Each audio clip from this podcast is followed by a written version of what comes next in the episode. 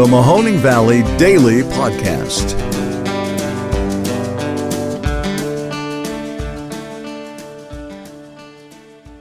Hello, everybody, and welcome to a very special episode of the Mahoning Valley Daily Podcast. It is January 6th, the one year anniversary of the insurrection at the Capitol. And although I will be saying a few words tonight at the memorial event that we will be holding in Canfield, I found it really difficult to be able to put into a succinct statement all the different ways that our democracy is under threat right now. But luckily, I got a little help from a guest editorial in the New York Times last night, and it was from none other than the 39th President of the United States, Jimmy Carter. It was so expertly written that I decided that the best thing to do was just to read it to you guys today, because, as you'll hear, there's really no more that needs to be said.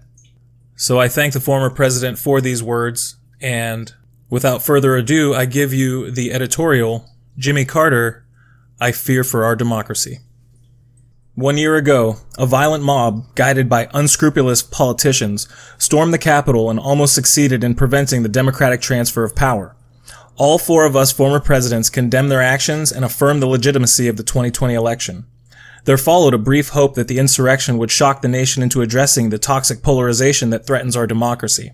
However, one year on, promoters of the lie that the election was stolen have taken over one political party and stoked distrust in our electoral systems. These forces exert power and influence through relentless disinformation, which continues to turn Americans against Americans. According to the Survey Center on American Life, 36% of Americans, almost 100 million adults across the political spectrum agree that, quote, the traditional American way of life is disappearing so fast that we may have to use force to save it, unquote. The Washington Post recently reported that roughly 40% of Republicans believe that violent action against the government is sometimes justified. Politicians in my home state of Georgia, as well as in others such as Texas and Florida, have leveraged the distrust they have created to enact laws that empower partisan legislatures to intervene in election processes. They seek to win by any means, and many Americans are being persuaded to think and act likewise, threatening the collapse of the foundations of our security and democracy with breathtaking speed. I now fear that what we have fought so hard to achieve globally the right to free, fair elections, unhindered by strongmen politicians who seek nothing more than to grow their own power, has become dangerously fragile at home. I personally encountered this threat in my own backyard in 1962 when a ballot stuffing county boss tried to steal my election to the Georgia State Senate. This was in the primary, and I challenged the fraud in court. Ultimately, a judge invalidated the results and I won the general election. Afterward, the protection and advancement of democracy became a priority for me. As president, a major goal was to institute majority rule in southern Africa and elsewhere.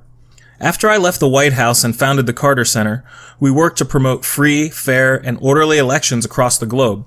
I led dozens of election observation missions in Africa, Latin America, and Asia, starting with Panama in 1989, where I put a simple question to the administrators.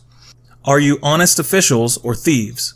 At each election, my wife Rosalynn and I were moved by the courage and commitment of thousands of citizens walking miles and waiting in line from dusk to dawn to cast their first ballots in free elections, renewing hope for themselves and their nations and taking the first steps to self-governance.